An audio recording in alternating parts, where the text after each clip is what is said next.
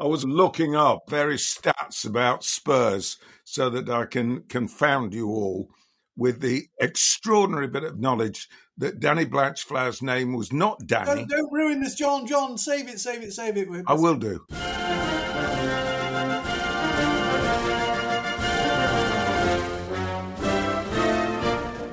Well, of course, it is quite true that I did rechristen myself Danny in honour of Danny Blanchflower, although I know his name was Dennis merely.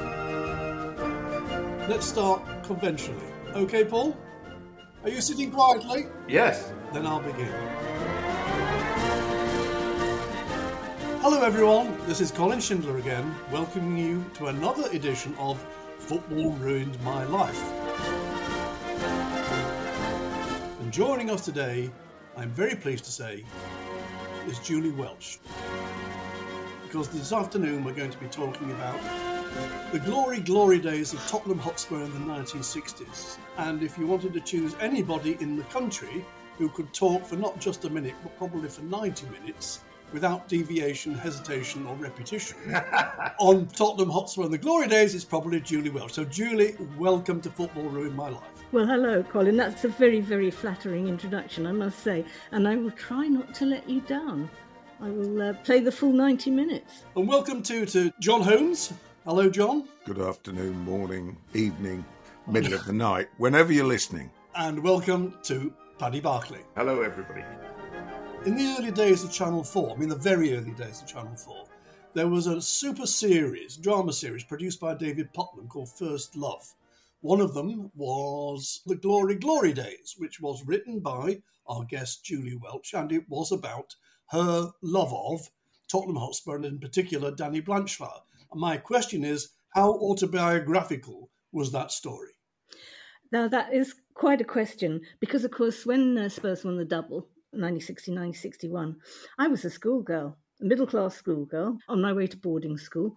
And despite what is shown in those glory, glory days, this small girl going to football matches, that bit about it is completely untrue because I would never, ever, ever have been allowed by mummy to go to football matches. So, what I did do, I just used to buy all the best papers for football, which were the tabs, the Daily Mirror, the Daily Sketch, etc., and read up about Spurs escapades in those. And of course, I came from a very posh household, and my mother would be absolutely appalled when I came home with the sketch and the mirror in my satchel. And there is actually a scene in those glory, glory days about my fictional mummy finding these dreadful journals in my bag. So a lot of it is actually true in terms of the plot. What we all want to know is why Spurs? What produced that passion for Tottenham Hotspur when you weren't when you weren't going to the games and watching them? Well, having always been very interested in sport anyway, particularly horse racing, because my father and I used to sort of have little bets on Saturdays when Grandstand was on. I then got into football, the Manchester United air crash, Munich.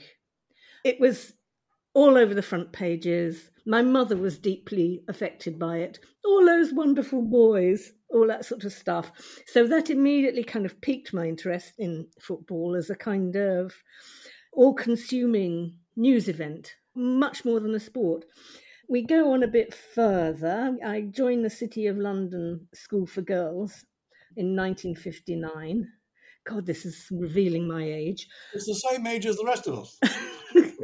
my three best friends were all Jewish because, of course, the City of London had a big North London catchment area. And these girls, their dads used to take them to watch Tottenham at White Hart Lane. And they were my three mates, my three best friends. And they were talking about Tottenham all the time. So I started to kind of look at match reports and things like that. And I have to say that the player I really fancied was Bobby Smith. You liked a bit of rough. I liked a bit of rough. He was Heathcliffian, this dark, swarthy Yorkshireman who used to kind of knock goalkeepers over for fun. I don't know what you think, Paddy, but he was one of the most violent players I've ever seen, Bobby Smith. He was. Lovely personality. Yeah, I loved him though. I, You didn't I, love him in 1961, that's for certain. Was that the year? The Frank Haffey year. Uh, yes, yes. But yes. it wasn't. It wasn't Bobby who knocked into Les Chalmers. It was Les Allen.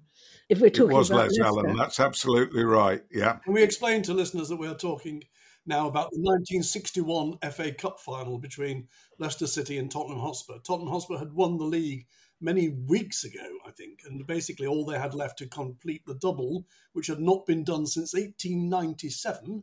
They had to beat Leicester City in the cup final. And John still carries the marks, the scars of that cup final, don't you? My first visit to Wembley, 1961. We were the first side that year to beat Spurs at White Hart Lane, beat them 3 2, not many weeks before. Spurs were supposedly all conquering. Danny Blanchflower was advertising shredded wheat. They were singing Glory, Glory, Hallelujah all over the place. And of course, the London press dismissed Leicester's chances completely, even though we're actually not a bad side. Actually, that year we finished sixth and so on. And you had Gordon Banks in goal. We had Gordon Banks in goal. And in the 18th minute, Les Allen kicked Len Chalmers all over the shop, got him injured, and he spent the rest of the game hobbling on the wing. The Wembley Hoodoo, it was called in those days. Spurs scored in about the 153rd minute or something after Leicester were knackered. I don't resent it, Julie. I can see that, John. I think we ought to explain also to, to listeners that there were no substitutes in the 1961 Cup final. Substitutes didn't start until 1965. So if you were injured at, at Wembley, that was it. You were down to 10 men. But there were a series, I think it was something like three years out of four, teams were either down to 10 men, as in the case of Nottingham Forest against Luton, when Elton John's uncle, was it? Yep. Roy Dwight. Yeah. And Roy Dwight couldn't complete the game because he'd broken a leg. Then Chalmers was a passenger. Dave Whelan played for Blackburn. Dave Whelan, later the owner and backer of Wigan through their greatest years, he, during the Blackburn Wolves game, he broke a leg as well. Jimmy Meadows, 1955 FA Cup final, Manchester City down to 10 men against Newcastle. 1956, Bert Trautmann broke his leg. And they would have been down to 10 men had uh, Trautmann been correctly diagnosed with a broken neck. Indeed. And I think Wally Barnes was also 52. taken off as well for Arsenal. Yeah. yeah. But, I mean, are we going to talk about this Spurs double team now? Or, or We, we are, but we, we should start by asking Julie do you remember? I mean, it was the culmination of about two years where they were getting significantly better.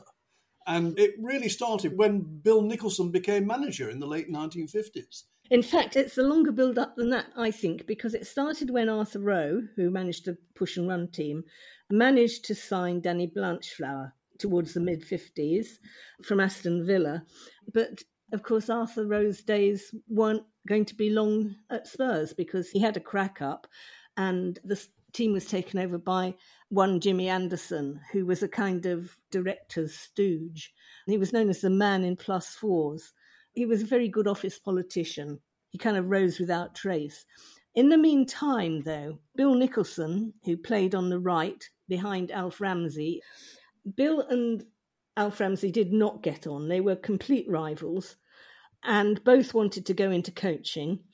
And so, what Bill did, he sort of preempted Alf. He went to Arthur Rowe and said, You know, I think I should retire now because, you know, my legs have gone. Can you put me on the coaching staff?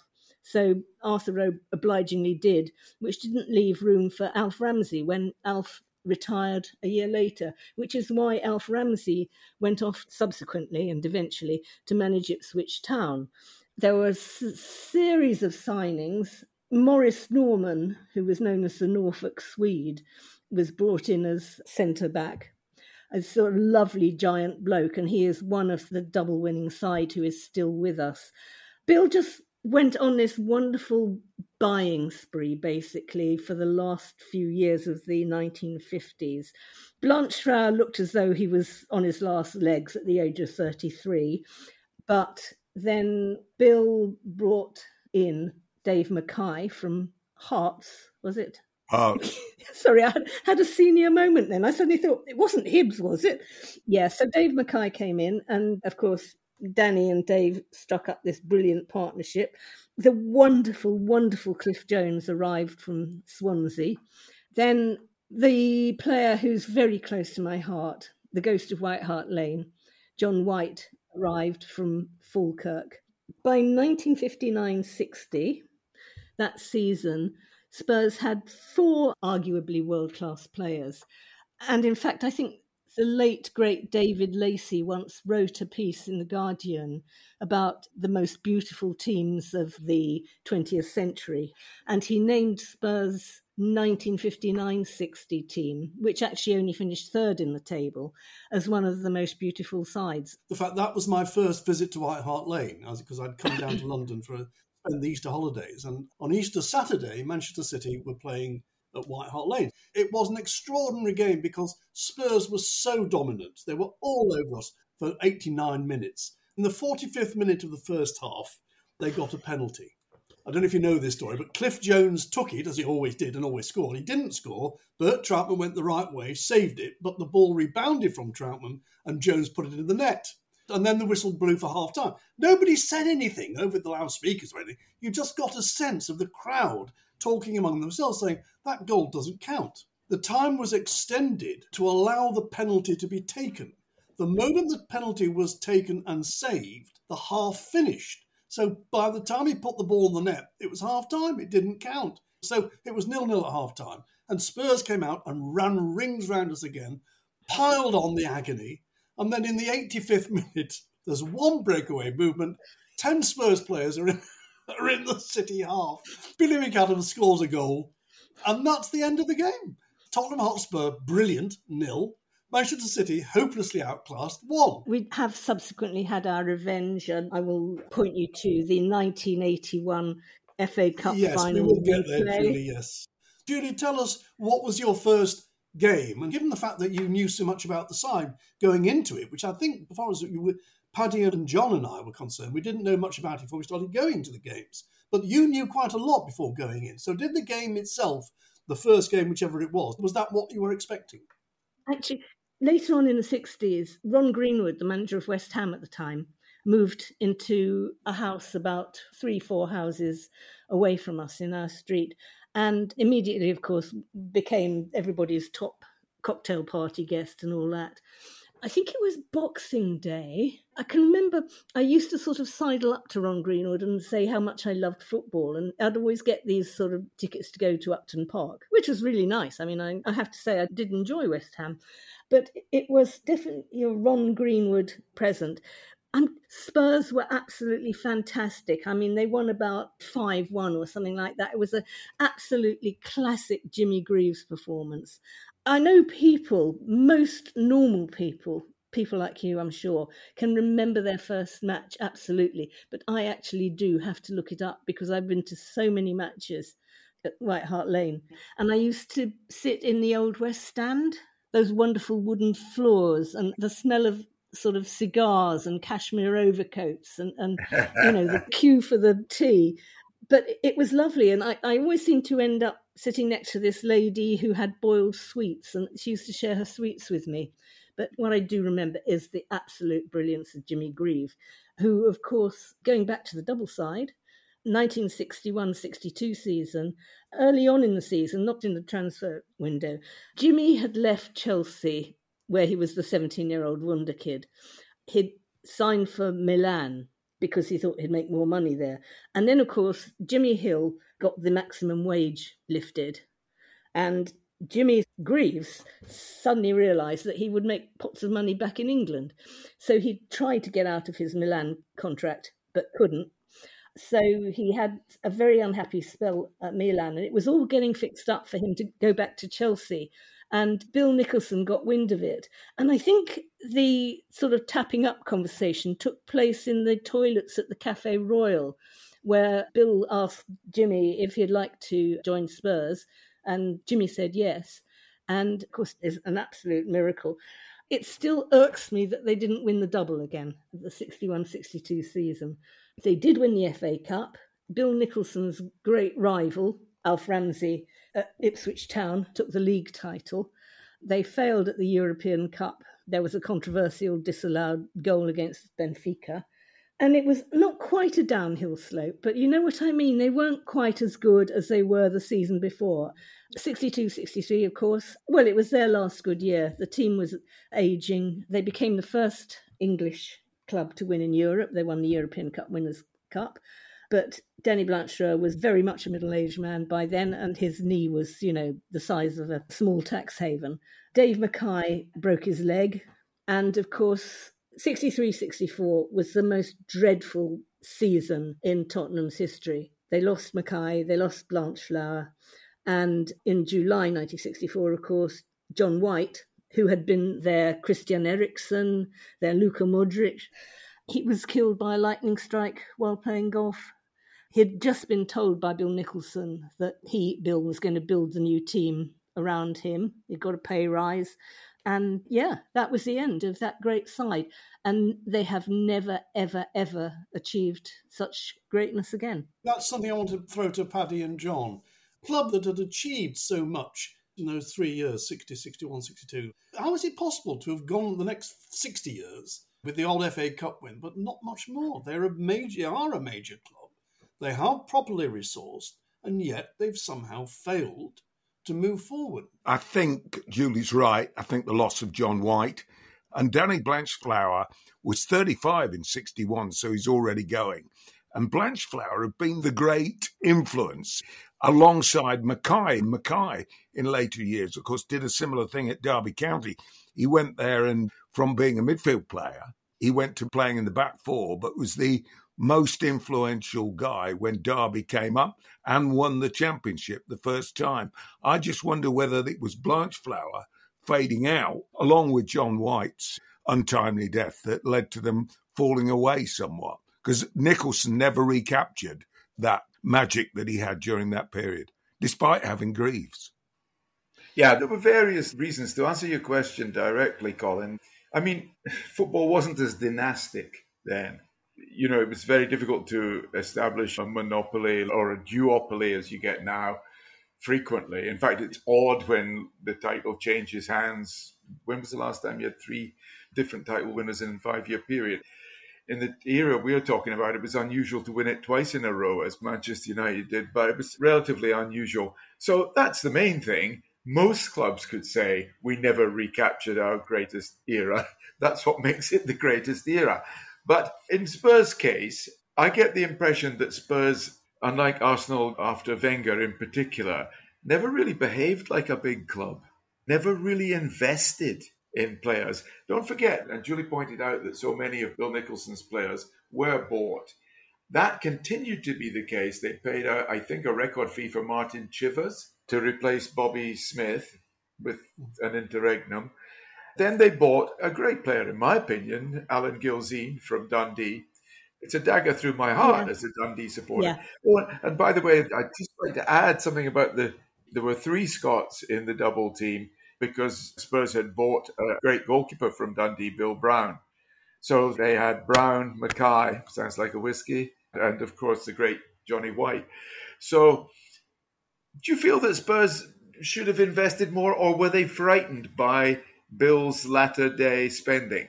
I don't think it was that at all. I mean, bearing in mind that although they peaked in the early 60s, 1967, of course, they won the FA Cup.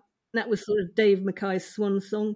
The early 70s, although Arsenal stole the double from them in 1971. They won the, what was it called then? The UEFA Cup. They won the League Cup. They were known as a very good cup side. But Bill correct me if I'm wrong, but managers did seem to stay an awful long time. Yeah. And yes. if you bear in mind that Bill had been manager in 57, 58, did he start yeah, as manager? Yeah. He'd been at Spurs anyway from, from the year dot, something like 1936 as a player. But by 1973, 74, there was a new kind of attitude amongst players. You know, they were getting more money, they were growing their hair long. Bill was very, very old school just a wonderful manager, but he had lost the respect of a number of the players. Maybe he should have gone before then. Yes, Spurs was still a money club, but when we're sort of coming into more modern times, I mean, what really did for Spurs was some disastrous decisions in the early 80s when the club was sold to Irving Scholar. And yes. then it was just a circus after that for a long, long time. But listening to what you were saying just reminded me of something that really I should have said when Colin asked why Tottenham. I think they've got all Tottenham teams are kind of bound by this obligation to entertain as well as win. You're never going to get them chanting 1 0 to the Tottenham. Arsenal fans wouldn't mind winning uh, traditionally. Okay, under the Wenger era, they were a Bill Nicholson team as well. But historically, the Herbert Chapman template was win, win, you know. And Tottenham are saddled with this additional obligation, much like Real Madrid, Barcelona. You might say, well, it hasn't done them much harm. But look at West Ham, who since Greenwood have been saddled with the extra obligation of playing the beautiful game. And I think Tottenham have the same. Every time they lose, you know, some northern pundit says, well, that's Tottenham, pretty but ineffectual. And it must be annoying, but they do. I think they still are expected to be pretty. I've been working with Steve Perryman, who is adorable, on a book. He was telling me about an exchange he once had with Keith Burkinshaw, who was, of course, the second best Spurs manager. And, you know, it was the Spurs way. Hoddle, Ardiles, Villa, and Tony Galvin, the sort of egg and chips player, the plain one who sort of used to supply them and all that sort of stuff. Perryman, kind of the linchpin of the side they could win cups, but they couldn't win the title. They were just so inconsistent. And Steve Perryman said to Keith Burkinshaw, Why don't we sort of stop being Spursy? Why don't we sort of settle for a 1 0 win? In short, you know, why don't we become a bit more arsy? and Keith said to him, You wouldn't say that to me if you were sat here behind this desk. So there was a sort of obligation that people felt to play the Spurs way, and the managers were chosen to do that. But of course, it's all changed. I mean, Pochettino. Would you really say he played the Spurs way? If the Spurs way was not winning things, he managed to certainly not win not anything, didn't he? They, in fact, they they sort of made a habit of actually blowing their opportunities during the Pochettino period finals and the league when Leicester won. I personally thought that they were going to come and pip us that year, but they didn't. They blew it and completely fell apart. I don't know about this entertainer bit. It's to do with the mentality. The interesting bit, of course, was that that double side, as you pointed out, they had a lot of players from the north. Bobby Smith was from Doncaster. They had yep. Dave Mackay, Bill, Bill Brown, the goalkeeper, and so on. They had some homegrowns as well. I mean, Ron Henry, Peter Baker, they were local. Terry, well, Terry Dyson was Yorkshire. Yeah. Wasn't he Lancashire? Wasn't he part of that cricketing family? No, he's a jockey. His father was a jockey. Okay, fair enough. But up north, they're all the same. Gritty. Um, yeah. John, when you had dealings with Tottenham Hotspur when Gary came back from Spain, when you go into a club like Tottenham Hotspur, I mean, you're seeing it from such a unique angle. We have no experience of this, you do. What do you feel about different club cultures? And when you went in specifically to Tottenham, what did you feel was different, unique, not necessarily good or bad, about Tottenham Hotspur from your point of view? It was very much a London club. The manager was Terry Venables, who was as cockney as they come for somebody from Dagenham. Irving was obviously a London boy.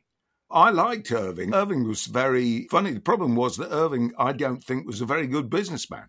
Irving was one of those people who was good at one thing. He made an enormous property development when he was resident in Monte Carlo, so he made it without capital gains.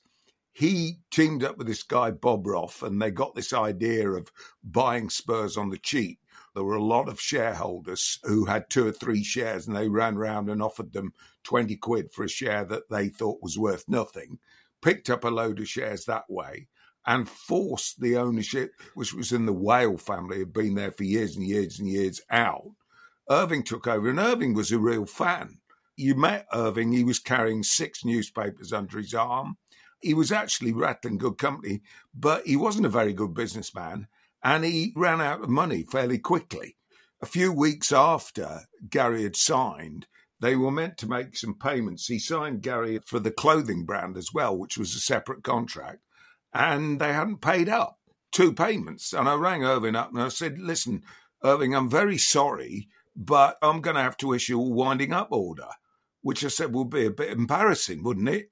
And Irving down the phone said to me, I don't blame you, and laughed. they did pay up later that day, but Irving was a pretty hopeless businessman, to be honest, and never had any success. anywhere else. Julie, over the years, has the culture changed? Your knowledge of Spurs and your experience of Spurs over the years, the teams changed, the managers changed. Has the culture changed? I think that football in general, the culture has changed enormously. Certainly, it was very, very different 10 years ago when, you know, a Spurs fan was a Spurs fan of whatever age. Now, you know, you get fans on social media who probably never go to White Hart Lane. I don't sort of meet fans now who have been going to the game and I think that's probably common across football. Fans don't go to the game; it's a television program for them, and they, hmm. you know, battle it out on social media. And with Conte, I think there is a change in Spurs culture. They're partly becoming like Real Madrid in terms of the late winners. If you think back on Real's Champions League campaign last year, you know, they got through by a late goal almost in every single round. So late winners has become a characteristic for Spurs, which is wonderful because it shows they've got kind of guts and resilience and they try. You know, they're not just nicey nicey anymore and they don't play the Spurs way. It's much more like playing the Jose way. I was horrified when Jose Mourinho arrived at Spurs because I thought Spurs went with Jose Mourinho like I don't know liver and creme de menthe. They were just completely the opposites of that. But he got some results. And your feelings about Lord Sugar and what he did to the club was it positive or negative? Hard to say. He definitely kind of saved the club. I mean, I've not met him personally, so I have no idea whether he is the man he's made out to be by a lot. But a friend of mine, who's a female journo, says he is the rudest man she's ever met. I think it's almost well known that he bought Spurs because he just started making satellite dishes and the Premier League was about to launch and he could yes. see what was going on. Mm. And John, you say Irving Scholar was not a great businessman. I think that Alan Sugar has always been a great businessman and that's why he bought Spurs. Well, he was a man of utterly no humour. My favourite story about him was in Gary's last game before he went to Japan they were forced to sell Gary because at that stage they'd run out of money and so on and so on. And in his last game, I was with Venables and Sugar before the game. Venables said, This is his last home game. I wonder how he's going to react. So I said, Well, we've discussed it. He's going to kick a few people and get sent off, which that wasn't going to happen, was it? I mean, really, anybody with any knowledge. And Sugar looked at me and said, uh, No, no, he mustn't do that. He mustn't do that. The Japanese wouldn't like that. Well, it's funny you should say that because I was once in his company. It was in a group, and I'll never forget this. He wasn't particularly rude. He was always on the edge of boorishness, like a lot of these people. But the thing I can remember is that I think it might have been an all male group, and they started telling jokes. I was absolutely crapping myself because I just can't A, remember, or B, I always miss out an ingredient, you know, in the joke, and people are completely dumbfounded. But he told the joke expertly, brilliantly, but without a shred of humor. I don't hmm. think he understood the joke he was telling so well. No, he would remember it, but he wouldn't understand why it was funny. well, listen, Julie, I think we ought to start bringing this discussion to a close. I don't want to go however, without asking you just to reminisce and, and to tell us what that double team meant to you then and means to you now, and the love that you had for them then, how it survived over the years. It was the knowledge that something impossible could be done. I don't know whether that's a good or a bad thing in a way, because of course you, you spend the rest of your life trying to do what you're told is impossible, and you know, usually it can't be done. But I loved the whole story of how Bill built that side. I loved the players that I met afterwards. I met Ron Henry, the fullback. I mean, you know, we're talking something like 2007. Finally, finally, I met Ron Henry. And I was a little girl again. I kept jumping up and kissing his cheek. I loved him so much. Gosh, he, he was a handsome devil, though. Goodness me. I love the whole story of that side. And those four years from, let's say, 1960 to 1964, the great players, the tragedy, it's a terribly satisfying narrative, really. There were 11 players who pretty much, I mean, in those days, every team had the team and they scanned perfectly. There was a rhythm You can't do it with a squad of 25, but you can in the, the old WM formation. You can do it. Brown, Baker, Henry, Blanchflower, Norman Mackay, Jones, Jones White, Smith, Alan Dyson. It just rolls off the tongue. There were actually three very good, and I can't remember what, very good reserves who came in. There was Tony, Tony Marchi, Terry Medwin, who played sometimes. Medwin, Marchi, and Frank Saul. Yep. And I think by 62, 63, there was John Smith. Yeah. But yeah, four players played every single match, which shows in terms of fitness. They didn't have crucial injuries in that 60 61 season. But, you know, even the reserves were very good players. I think Frank Saul ended up being swapped with Martin Chivers. He went to Southampton. Bill was very good at, at the whole thing about him. He, he was a bit like an engineer building an aeroplane. He knew which component ought to go in where. And I think that was his strength more than anything else. I don't think he was tactically as sophisticated as Alf Ramsey. Yes, Alf was tactically brilliant, but Bill was a purist. And I suppose when we talk about the Tottenham way, we're talking about what Bill learned from Arthur Rowe and passed on. And Bill had a fervent, almost quasi religious belief.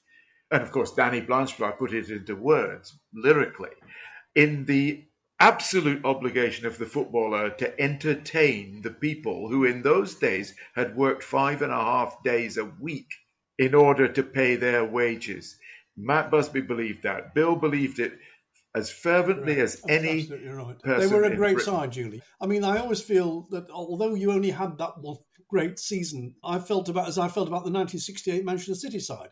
Somehow, winning 16 trophies in the last four years means less to me than winning that one trophy in 1968, partly because of the age I was. And the same applies to you, I would imagine. That that double side stays in your mind because it was unique and it was the only one for years and years to come. I think there are some clubs who've just got one great thing, you know, one miracle thing in them. And it means that everything else, good or bad, doesn't matter. I mean, you look at the Leicester City fairy tale title for instance. I see John's eyes suddenly. Even my dogs have started barking in the background.